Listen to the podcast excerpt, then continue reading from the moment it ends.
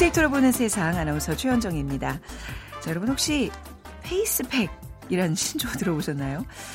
아, 취업 준비생들이 면접을 위해서 스펙을 쌓는다는 얘기는 들어보셨을 텐데 아, 페이스펙 뭔지 아, 의아해하시는 분들 많으실 겁니다. 페이스 얼굴과 스펙 실력의 합성어인데요. 그러니까 쉽게 얘기하면 뭐 얼굴도 실력이라는 의미죠. 좀 자조적 표현인데요.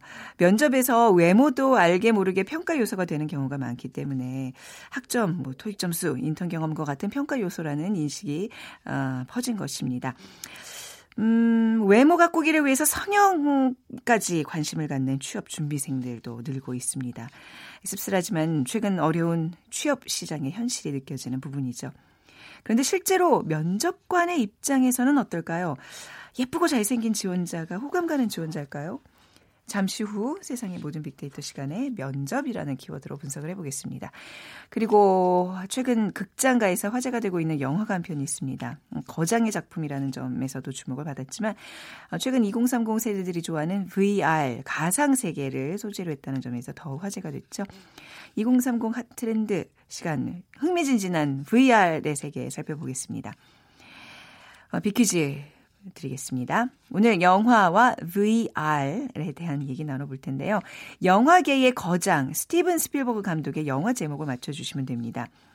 스필버그 감독의 작품 진짜 많은데요. 뭐 E.T., 인디아나 존스, 컬러 피, 퍼플, 어, 주라기 공원, 쉰들러 리스트 이 외에도 많은 작품들 꼽을 수 있습니다. 네, 많은 흥행작들 중에서 식인상어와의 혈투를 그린 작품이 있습니다.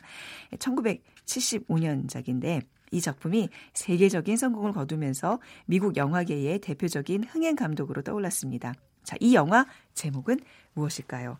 빠밤 빠밤 1번 킹콩 2번 조스 3번 써니 4번 아씨 중에 골라주세요.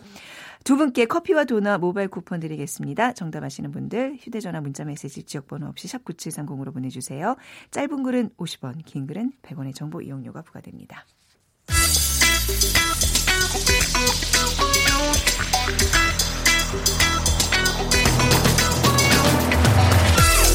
오늘 여러분이 궁금한 모든 이슈를 알아보는 세상의 모든 빅데이터. 연세대 박희준 교수가 분석해드립니다. 네, 연세대학교 산업공학과 박희준 교수 모셨습니다. 네, 안녕하세요. 네. 조금 전에 퀴즈 들으면서 제 마음속으로 답을 정했는데 진행자께서 이렇게 음을 흐밍해주는 순간 또 흔들리더라고요. 이거 아니, 아니 아닌가요? 아, 맞긴 하는 것 같아요. 전달력은 네. 좀 떨어지는 것 같아요. 그쵸, 뭐 반바라 뭐 하는 건지 제가 좀 음치라서 아 진짜 이게 음정 조절을 잘 못합니다. 뭐 감안해서 들어주시고요. 예.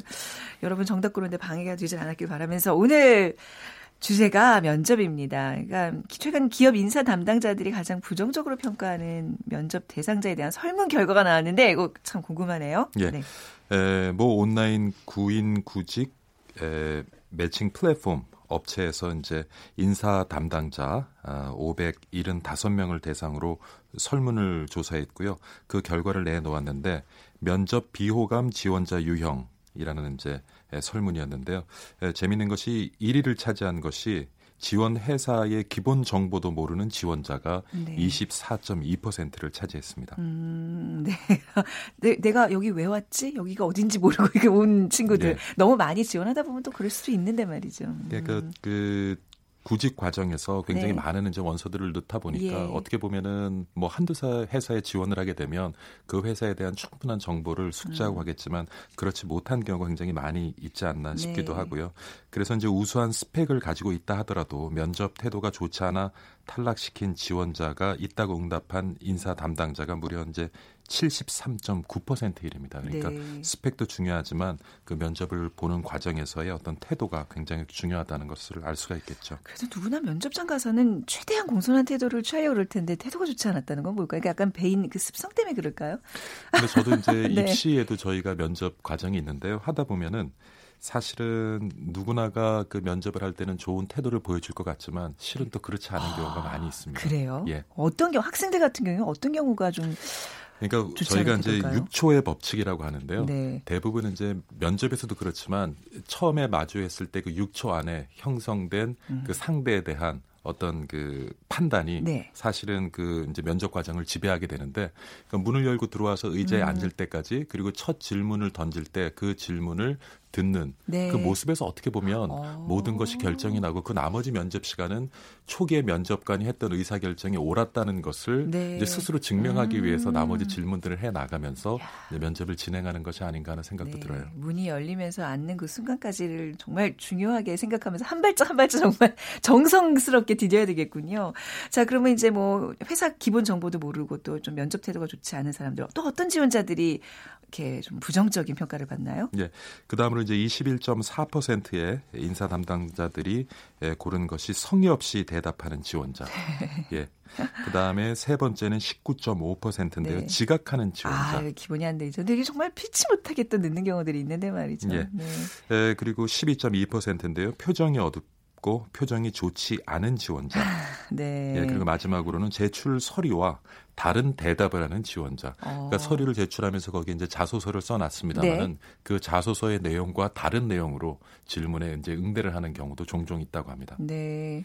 자소서를 다른 사람이 써서 그런가 아니면 뭐, 뭐가 헷갈려서 그럴까요? 그리고 보면은요 네. 자소서를 보면 네. 굉장히 그 비슷한 내용을 담고 있는 것들이 많아요. 네. 그래서 이제 자소서 같은 경우도 인터넷에 찾아보면 음. 이제 많이 이제 그 사례들이 올라와 있거든요. 네. 그런 것들을 조합해서 쓰다 보니까 어떤 경우에는 굉장히 유사한 그러한 네. 자기 소개서도 있고요. 네.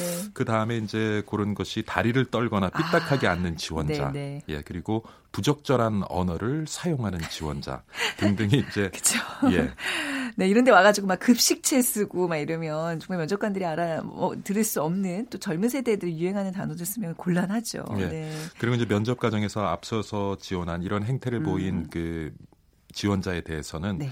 에, 55.1%가 감점을 한다고 대답을 했고요. 네. 그리고 41.2%는 무조건 탈락이다라고 아. 밝혔고 뭐 다리를 떨고 삐딱하게 앉는다거나 부적절한 언어를 사용했다거나 지각을 한다거나 이런 비호감 태도를 보였음에도 불구하고 면접 결과에는 아무런 영향이 없다라고 대답한 에, 관리자들은 한 3.7% 면접자들은 음. 그래서 대부분 영향을 결국 미치게 그렇네요. 되는 거죠. 예. 비호감형 이 스타일들이 굉장히 큰 영향을 미친다는 얘기인데 그러면 이런 비호감형 지원자들에게 굳이 또 이런 걸로 예. 불이익을 주는 이유는 뭘까요? 뭐 앞서 말씀드린 것처럼 이러한 행태를 보였을 때는 대부분 네. 이제 면접 과정에서 불이익을 받게 되는데요.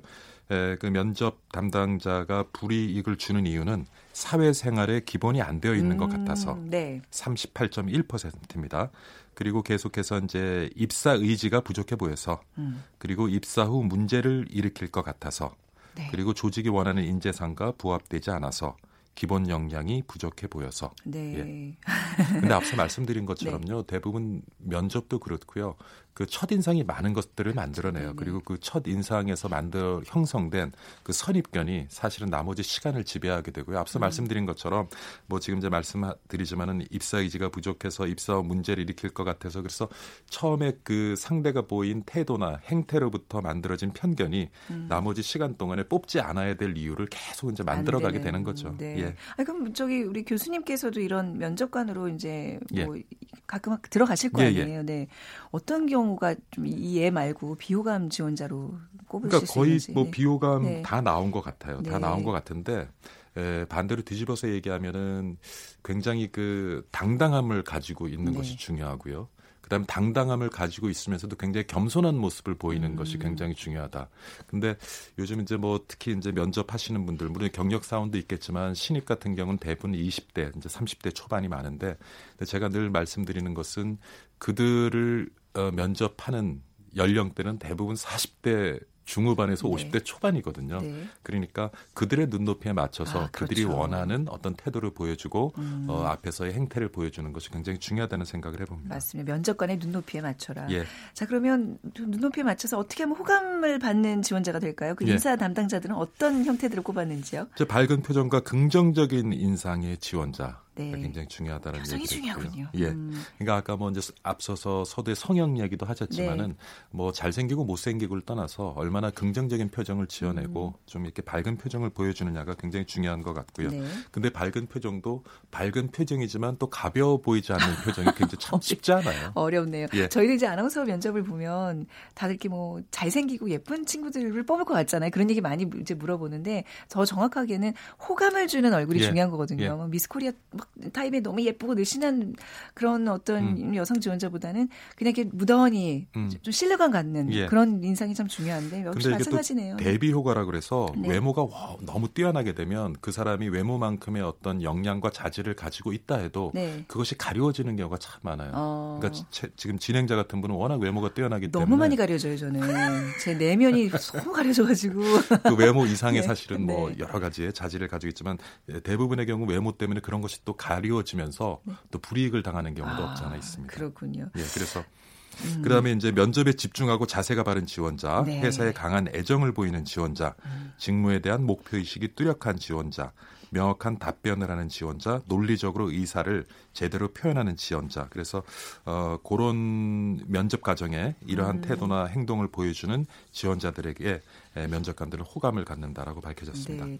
이런 면접 전형에서 뭐 스펙, 외모, 언변, 태도 많은 것들이 있겠지만 인사 담당자들이 가장 중요하다고 생각하는 요소는 어떤 걸로 꼽혔어요?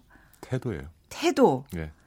참 주관적인 건데 태도. 그러니까 음. 주관적이고 굉장히 그 서로의 서로 간의 감정적인 소통에 의해서 형성되는 부분이거든요. 네. 그렇기 때문에 에, 사실은 뭐 이제 자소서도 내고 그다음에 이력서도 내고 여러 가지 이제 에, 서류 전형을 통과해서 결국 면접을 음. 보게 되는데 앞서서도 말씀드렸지만은 그 개인이 가지고 있는 스펙이나 역량만큼이나 혹은 그 이상 보여주는 음. 태도가 중요하다는 것은 그 면접 과정에서 보여주는 면접관과의 감정적인 소통이 네. 굉장히 필요하다라는 말씀을 드리고요. 음. 그 다음에 이제 다음으로는 뭐 태도라는 게 74.3%예요. 그러니까 네. 대부분이죠.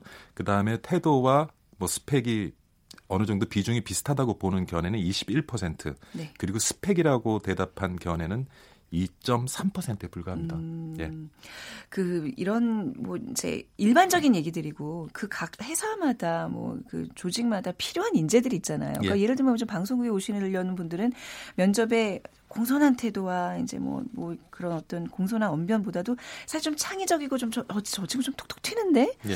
재밌는데 재기발랄한데 이런 느낌을 또 줄 필요도 있거든요. 그렇죠. 그러니까 그걸 다 적절히 다 조화를 해야 돼요. 그렇죠. 네. 쉽지가 않은 거예요. 근데 그래도 교수님 생각할 때 이런 자세가 가장 중요하다. 좀 팁을 음. 주신다면. 한 가지 예를 들면요. 네. 그 대만 최고 갑부 모포사 그룹의 설립자죠. 왕충칭 회장 같은 경우 재미있는 일화인데 네. 이제 면접을 봐요. 그럼 면접 대, 지원자들이 오죠. 그래서 이제 하루는 그 면접 대기 장소에 휴지가 하나 떨어져 있었나 봐요. 네. 다 지나치죠. 지금 면접 준비하기 바쁜데 누가 아, 그 휴지 하나 주겠습니까? 함정이다 함정. 예. 네. 근데 그 휴지를 예. 주운 사람이 있는 거예요. 그 휴지를 주어서 휴지통을 찾다가 없어서 가방 안에 집어 넣었어요. 네. 그리고 이제 면접을 보러 들어갔습니다. 그래서 이제 여러 가지 면접을 하고 돌아 나오는 과정에서 어 저 면접 결과는 언제 나오나요? 물어봤더니 네. 가방 안에 있는 휴지를 꺼내 보세요. 꺼냈더니 합격이라고 써 있는 거죠. 네. 그러니까 네네. 제가 아까 그 면접 장소에 가서 면접관과의 네. 그 감정적인 소통이 굉장히 음. 중요하다고 했지만 하여튼 면접장에 가게 되면 그 면접장에 주어지는 환경 속에서 네. 굉장히 뭔가를 이렇게 하나하나도 놓치지 말고 음. 꼼꼼히 살피면서 네. 그 면접을 하는 기업 그리고 면접을 하는 면접관들과의 뭔가 연결 고리를 찾아내기 위한 어떤 세심함 음. 이런 것도 굉장히 중요하다는 생각이 들어요. 저회 최재훈 이사님이 말씀해 주신 것 같은데 예. 에너지 절약 그, 그러니까 에너지 관리하는 어떤 기관이었는데 음. 에너지 절약을 어떻게 하면 좋을까 하는 게 이제 면접관의 질문이었대요. 근데 예. 이제 한 친구가 머뭇머뭇하면서 이제 대답을 잘 못하고 이제 나가는 길에 예. 화가 나서 음. 면접장에 불을 확 꺼버렸더니 바로 그게 에너지 절약 방법이다. 그래서 그 예. 친구가 이제 주목받고 붙었다는 뭐 그런 얘기들도 그러니까 뭔가 이렇게 음, 면접도 뭔가 좀 톡톡 튀지만 또 아까 지금 계속 말씀드린 대로 예. 정말 그 인성, 내 예. 기본적인 태도와 인성이 좀 잘 드러날 수 있도록 세심하게 임해야 되겠네요. 맞습니다. 네. 자, 오늘 면접 이야기로 또 이렇게 드런드런 얘기 나눠봤습니다. 연세대학교 산업공학과 박기준 교수였습니다. 감사합니다. 네, 감사합니다.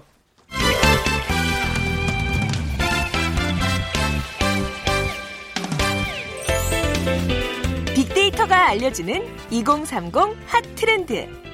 빅커뮤니케이션 전민기 팀장이 분석해드립니다. 커뮤니케이션 전민기 팀장 나오셨습니다. 빅퀴즈 부탁드릴게요. 네, 영화계의 거장 스티븐 스필버그 감독의 영화 제목을 맞춰주시면 됩니다. E.T. 인디애나 존스, 컬러 퍼플, 쥐라기 공원, 쉰들러 리스트, 스필, 스틸, 스필버그 감독의 작품 참 많은데요. 많은 흥행작 중에서 식인상어와의 혈투를 그린 작품이 있습니다. 이 작품이 세계적인 성공을 거두면서 미국 영화계 대표적인 흥행 감독으로 떠올랐는데요. 1975년작인 이 영화의 제목은 무엇일까요? 1번 킹콩, 2번 조스, 3번 써니, 4번 아씨. 네, 휴대전화 문자메시지 지역번호 없이 샵 9730입니다. 짧은 글은 50원, 긴 글은 100원의 정보 이용료가 부과됩니다. 자, VR 얘기를 오늘 해볼 텐데 네. 그 스피, 스티븐 이게 어렵네요. 스티븐 스필버그. 예. 예, 지금 이 VR과 관련된 영화가 좀 아주 인기라 그러는데. 네. 뭐 VR 얘기는 예전부터 굉장히 많은 사람들의 관심사였어요. 맞습니다. 예, 예. 예. 그 이른바 요즘 덕후들의 정말 뜨거운 관심 받으면서 인기를 얻고 있는 영화인데 네. 레디 플레이어 원이라는 이 영화입니다. VR의 네. 미래를 좀 엿볼 수 있는데 그동안 미래를 그린 영화들 보면은 약간 보면서도 아 저런 미래가 진짜 다가올까라는 약간 그런 생각이 음, 들었다면 음, 공상과학 영화였잖아요. 이 영화 보시면 네. 아 우리의 미래가 이럴 수도 있겠다라는 생각이 음, 좀 들더라고요. 네. 그러면서 이 스티븐 스필버그 감독이 메가폰을 잡았고 2045년의 미래를 이야기하고 있는데 어, 먼 미래는 아니네요. 예, 음. 영화 속에 보시면 그 VR 기기들을 다 넣어도 놔도 이렇게 딱 장착을 하고서 네. 어떤 사람은 그 안에서 뭐 이렇게 골프도 치고 있고 아. 서핑하는 사람도 있고 뭐 게임도 하고 있고 이런 모습들 그려집니다. 그래서 이걸 착용하고 가상 공간으로 들어가서 이 내가 원하는 캐릭터로 변신을 해서 어디든 막 갈 수 있는. 네. 그래서 전 국민들이 이 게임 함께 와. 하고 있고 뭐 네네. 이런 상황이에요. 그래서 영화 흥행함에 따라서 앞으로 우리의 미래도 이 영화와 같이 실현될 수 있지 않을까 하는 관심도도 높아지고 있는데 지난해 이제 VR 산업이 굉장히 본격화되면서 이걸 활용한 콘텐츠가 지금 쏟아져 나오고 있거든요. 네. 뭐 아직까지는 1인 1 VR 기기를 보유하고 있지는 않은데 뭐 VR 체험할 수 있는 테마 게임방 이런 것들 많이 생기고 있어서 VR을 접할 기회도 많아지고 있고 여기에 대한 관심도도 높아지고 있고 음. 뭐 조만간 이제는 집집마다 이 VR 기기 한 대씩은 보유하는 그런 세상이 뭐 멀지 않지 않나 아, 이렇게 생각이 됩니다. 근데 이제 가상현실도 있고 증강현실도 있고 이제 뭔가 이런 뭐 각종의 무슨 현실 현실들이 많은데 먼저 가상 현실이 어떤 건지 개념부터 정리해 주세요. 네, 컴퓨터를 사용한 인공적인 기술로 만들어낸 네. 그 실제와는 아주 유사하지만 실제가 아닌 어떤 특정한 환경이나 상황 혹은 그 기술 자체를 의미하고요. 쉽게 말해서 증강 현실은 현실 안에서 예전에 그 포켓몬고라는 게임이 있었잖아요. 네. 이 돌아다니면서 실제 존재하는 곳인데 거기서 약간 그 화면이 바뀌어서 음. 그렇기 때문에 우리가 돌아다니면서 그 실제 지형이라든지 이런 것들 네. 드러나는 게 이제 AR이라고 AR? 보시면 네. VR 같은 경우는 아예 그냥 집안에 있는데 예를 들어서 집안에서 뭐 어디 미국으로 여행을 간다든지 음. 아니면 우주 공간으로 간다든지 아. 예 그런 면에서 조금 다릅니다. 네. 예, 그러니까 그런... 약간 AR은 조금 더 현실과 이렇게 접목이 되는 경우고 가상은 정말 그야말로 말 그대로 가상이군요. 그렇죠. 그러니까 가상현실은 실제로는 존재하지 않는데 컴퓨터 기술을 사용해서 시각이나 청각, 촉각 등을 자극해서 마치 실제로 있는 것처럼 느끼게 만드는 그런 가상의 현실을 말하죠. 네. 요즘에는 정말 보통은 지금 시각, 청각 정도 이루어지고 있는데 촉각, 후각, 미각 이 오감을 컴퓨터로 계산해서 인공적으로 환경을 만드는 그런 가상 공간들을 지금 어 여러 나라들에서 지금 개발하고 있는 상황이거든요. 음. 그렇기 때문에 앞으로는 뭐 이제는 보는 거 듣는 거에 그치지 않고 맛 그다음에 네. 어 냄새, 음. 촉각 이런 것까지도 정말 현실 세계처럼 네. 어, 헷갈리는 그런 가상 현실이 만들어지고 있습니다. 네. VR에 대한 SNS 빅데이터 좀 분석해 볼까요? 예, 이 관심도가 높다 보니까 지난 1년간 한 77만 8,900여 건 정도 언급이 됐고요. 네. 아직까지 우리나라에서 VR 하면은 이제 게임을 떠올리시는 분들이 가장 많았습니다. 네. 아무래도 뭐 VR 게임 방이라든지 뭐 이런 것들 접하면서 그랬고요. 영상, 체험, 그다음에 VR 기기, 뭐 콘텐츠, 일단 VR 시장에서 좀 중국이 굉장히 선도하고 있어요. 네. 그러다 보니까 중국과 관련된 연관어들 볼 수 있었고 뭐 영화라든지 3D 이런 기술들 볼 수 있는데 게임에만 그치는 게 아니고 이제는 뭐 어떤 의료라든지 네. 다른 분야로 활용될 것들이 많기 때문에 뭐 이런 연관어들은 조만간 조금씩 변화가 생기지 않을까 그렇게 예상을 해봅니다. 뭐 이미 뭐 스크린 골프라든지 그 운전 연습할 때 하는 거 뭐 그런 거 다 가상 현실 그 예. 기술 아닌가 그죠? 그렇습니다. 그러니까 뭐 영화처럼 VR을 통해서 막 가상 공간을 넘나들 수 있는 날 이게 뭐 아까 영화가 2040 몇 년도라 그랬는데 그보다 네. 더 저는 빨리 올 것 같아요. 이미 예, 시작이 된 것 같고. 예. 이 독일 시장 조사 기관 스타티스타의 자료를 보니까 2025년에 세계 VR 주요 응용 분야별 시장 규모 전망을 전망을 봤더니 일단은 게임 분야가 116억 달러로 가장 높지만 의료 건강 분야라든지 뭐 산업 분야 이런 쪽으로도 지금 개발이 활발하게 이루어지고 있기 때문에 일단 많은 분들이 VR 게임을 이 매체를 통해서 많이 접해서 이게 좀 익숙한 거지. 사실은 의료, 산업, 건축, 군사, 교육 등에서도 음. 활용할 수 있다라는 게 뭐 상상은 잘 안 되시겠지만 이미 지금 어, 기술이 도입되고 있는 상황이고요. 네. VR이 어떤 산업에서 어떻게 활용될 수 있는지 좀 음, 준비를 해봤습니다. 주변에 왜 VR 게임방 요즘 많아졌잖아요. 맞아요. 가보신 적 네. 있으세요? 저는 이제 와이프랑 한번 가보셨어요? 가가지고 이 롤러코스터 같은 거 한번 타보고 어, 어때요, 어때요? 이게 예. 약간 어지럽긴 한데 네. 진짜 네. 좀 진짜 같아요. 그래서 아, 저는 그 중에 네. TV에서 보셨겠지만 이 높은 빌딩에 올라가서 음. 이렇게 아주 좁은 그 네. 다리 같은 걸 맞아요. 그 건너면서 그 끝에 있는 케이크 집는 거 뭐 이런 예. 거, 네네 고양이 구하고 이런 거. 사실 할 때는 네. 이게 뭐 어렵냐 그냥 성큼성큼 가야지 네. 했는데 거기 올라갔더니 네. 잘 안 움직이더라고 다리가. 아, 예. 후들후들거리고 막 네. 그래요. 근데 이게 VR이라는 게 현실에서 비슷한 경험을 해봤어야지 이 VR이 좀 의미가 있는 건데 말이죠. 맞습니다. 예. 그, 백, 그 VR 게임방 네. 요즘 점점 그 숫자가 늘어나고 있는 것 같은데 어느 정도인가요? 지금 대기업이 여기에 많이 뛰어들어 있습니다. 네. 그래가지고 국내 통신업체들이 이런 가상현실, 증강현실을 활용한 서비스 앞다퉈 내놓고 있는데 뭐 이 한 기자가 VR 총싸움 게임을 해봤는데 네. 이거 머리에 끼고 조끼 팔찌 같은 것까지 하잖아요. 네.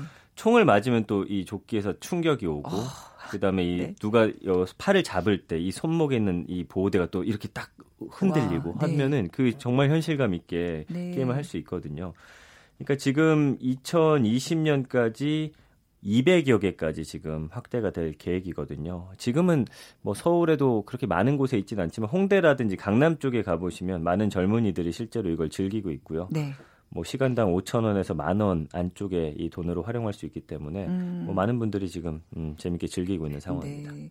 자 게임 외에 이제 또 이제 굉장히 실용적인 부분에서도 VR들이 많이 활용이 되어야 되는데 어떤 분야를 꼽을 수 있을까요? 네, 일단 2025년에 각광받게 될 분야가 의료 건강 분야입니다. 네. 그 전문가들 앞으로 VR을 이용해서 고소공포증 치료라든지 질병으로 인해서 특정 부위 운동 능력이 약해진 환자를 치료할 것이다 이렇게 어, 예상을 하고 있고요. 실제로 미국 오하이오주에 있는 그 톨레도 대학교 이과대학에서 VR 콘텐츠를 통해서 해부학을 공부를 하고 있고요. 음. 우리나라에서는 2015년 11월에 그 국내 최초로 VR 교육 시스템이 한 병원에 도입이 돼서 현장 교육이 어려운 수술 분야에 적용을 하고 있습니다. 해부를 하려면 사실 뭐 동물 갖고 많이들 하거나 아니면 네네.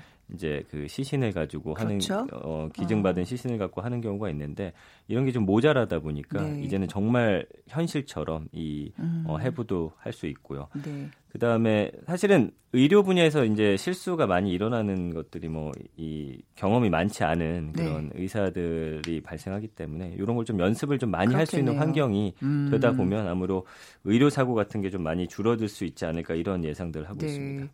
산업 분 산업 분야에서도 많이 활용되죠? 그렇죠. 기업 측면에서는 VR을 활용할 수 있는 범위가 상당히 넓습니다. 뭐 소비자 대상 마케팅, 교육 훈련부터 제품, 부품 구상, 뭐 유지 보수 그러니까 다양한 제품을 출시할 수 있을 것으로 예상되고요. 네. 사실 이 만들기까지 돈이 많이 드는데 여기서 좀 기술 발전이 더딘 이유는 이게 음. 상용화가 될 것인가 아닌가 그 실험을 많이 해야 되거든요. 네. 근데 이거를 이제 VR을 통해서 미리 해볼 수 있으면서 비용 절감이 되는 그런 음. 측면이 많이 이 활용이 될 것 같습니다. 네. 또 어떤 분야에서 활용이 될까요? 지금 요즘에 이제 뉴스에서 보신 게 쇼핑 분야에서 VR 많이들 쓰고 있거든요. 쇼핑이요? 어떻게 그러니까 할수 있죠? 이 네. 호주에 가시면 백화점인데 실제 건물이 존재를 하질 않습니다. 네. 그러니까 나라는 아바타를 아. 거기다가 이제 등록을 하면은 예. 옷 같은 거를 실제처럼 입혀볼 수 있고. 아. 예. 그러니까 물론 화장품처럼 실제로 사용할 수 있는 것들은 약간 제한이 네, 있지만 네, 옷 같은 건 정말 피팅 모델로 예, 보내는 거잖아요. 미리 입어볼 수 음. 없는 것들 사이즈를 이게 좀 크게 입고 싶으면 한번 입혀봐서 아 이렇게 한 사이즈 커도 내가 잘 어울리는구나 네. 이 정도는 지금 활용이 되고 있다 보니까 아. 소비자와의 접점을 좀 넓혀가고 있고요. 네. 교육 분야에서는 뭐 생물, 지질, 천문, 해부학 같은 전문 교육에 지금 VR 활용하고 있고 미국 같은 경우는 그 어, 초등학교 때 우주에 대한 그런 수업들 많이 음, 합니다. 네. 태양계에 관해서. 음. 근데 실제로 그 태양계에 있는 것처럼 이제 아, 전체를 그렇죠 볼 수 있는 아, 그렇게 배우면 또 아이들이 금방 또 학습하고 그렇죠. 기억을 잘하기 때문에 네. 이런 교육 분야 같은 것도 잘 활용하면 아이들에게 정말 도움이 많이 되는 그런 분야입니다. 네. 앞서서 이제 이 VR이 이제 중국 쪽에서 그 발전이 좀 빠르다는 얘기하셨는데 우리의 그 어떤 VR 성장, 뭐 기술 발전은 어떤 상황인지 궁금하네요. 정보통신기술진흥센터의 그 실태 조사를 봤더니 현재 네. 국내에서 시장 진입기에 들어선 콘텐츠 분야가 산업이 60%, 게임이 35.3%, 뭐 교육 네. 엔터테인먼트 이런 순으로 나타났는데 일단 도약기 측면에서 봤을 때 엔터테인먼트 관련 콘텐츠가 굉장히 부각되고 있고요. 그러니까 네. 한류를 좀 이용해서 외국인들이 아. 굳이 우리나라를 찾지 않더라도 이 사람들 볼 수 있는 듯한 이런 네. 것들 만들어내고 있고요. 뭐 한편 미래에 각광받게 될 의료 건강 관련 콘텐츠의 경우는 아직 기술 개발과 시제품 생산기 단계에 도입을 해서 앞으로 좀 상용화할 가능성이 좀 보이곤 있는데 우리나라는 아직은 좀 초기 단계라는 게 전문가들의 그 입장이었습니다. 이게 벌써 VR 얘기가 나온 지가 꽤 오래됐는데 이제 다른 어떤 좀 선진국들은 좀 발빠르게 이 분야를 점령해 가고 있는데 우리는 좀 늦단 얘기잖아요, 지금. 이게 왜냐하면 네, 다른 외국 같은 경우는 스타트업 기업들이 네. 좀 이런 기술 개발 활발하게 진행할 수 있는 그런 어, 연구비 지원이라든지 좀 음. 활발하게 이루어지고 있는데 우리나라 VR 산업 같은 경우 는 지금 대기업을 좀 기준으로 연구가 아, 네. 이루어지고 있기 때문에 일단 대기업 같은 경우는 투자 대비 그 성과가 바로 나오는 것들에 음. 좀 투자를 많이 하고 있는 상황이에요. 그래서 네. 좀 근본적인 기술 또 더 나아가서 재밌는 기술들 개발하기 위해서는 좀 스타트업들, 좀 젊은 이런 사업가들이 좀 뛰어들어야 되는 그런 상황이고요. 네. 소비자 구매 욕구를 불러일으키는 뭐 킬러 콘텐츠라든지 또 고화질 콘텐츠를 구현할 수 있는 이런 디스플레이가 아직은 좀 구현돼 있지 않기 때문에 VR 산업이 시작됐지만 이것을 좀 폭발적으로 성장시키기에는 약간의 좀 걸림돌이 네. 있는 상황이고요. 그렇기 때문에 킬러 컨텐츠도 개발해야 되고 뭐 기술적인 문제, 그다음에 산업이 발달할 수 있도록 정부가 음. 좀 뒷받침해주는 그런 시스템도 필요하고요. 맞아요. 네. 예, 아직은 넘어야 할 산이 많은데 언젠가는 영화처럼 VR로 가상 공간에 들어가서 네. 내가 원하는 대로 실현할 수 있는 그런 미래가 네. 뭐 2025년 정도 음. 예상을 하고 있으니까 네, 이제 한 10년 정도 앞으로 다가온 것 같습니다. 얘기 쭉 들어보니까 더 넓은 분야를 열 수 있는 굉장히 그 각광받는 산업이라는 생각이 드는데 좀 우리가 많은 분야에서 좀 더 빨리 선점할 수 있도록 인재 네. 개발이나 기술 개발에 좀 힘써야 되겠네요. 자, 오늘 VR 산업에 대한 이야기 비커뮤니케이션 전민기 팀장과 나눠봤습니다. 감사합니다. 고맙습니다. 오늘의 정답은 조스입니다. 영화 조스 4253님 어릴 때 외갓집 가서 주말에 영화로 본 것 같아요. 너무 무서웠던 기억이 있는데 하시면서 남겨주셨고 1307님 빠밤 빠밤 빠밤 여전히 들어도 긴장되는 음악이죠. 아빠가 저 노래를 입으로 부르면 놀래주던 것이 어느새 20년 전 이야기입니다. 하셨습니다. 추억을 부르는 오늘의 정답 두 분께 커피와 도넛 모바일 쿠폰 드리겠습니다. 오늘 끝곡으로 어, SNS 신이죠. 하상욱 씨의 회사는 가야지 띄워드리면서 마무리하겠습니다. 내일 빅데이터로 보는 세상 다시 꼭 와주세요. 지금까지 아나운서 최원정이었습니다. 고맙습니다.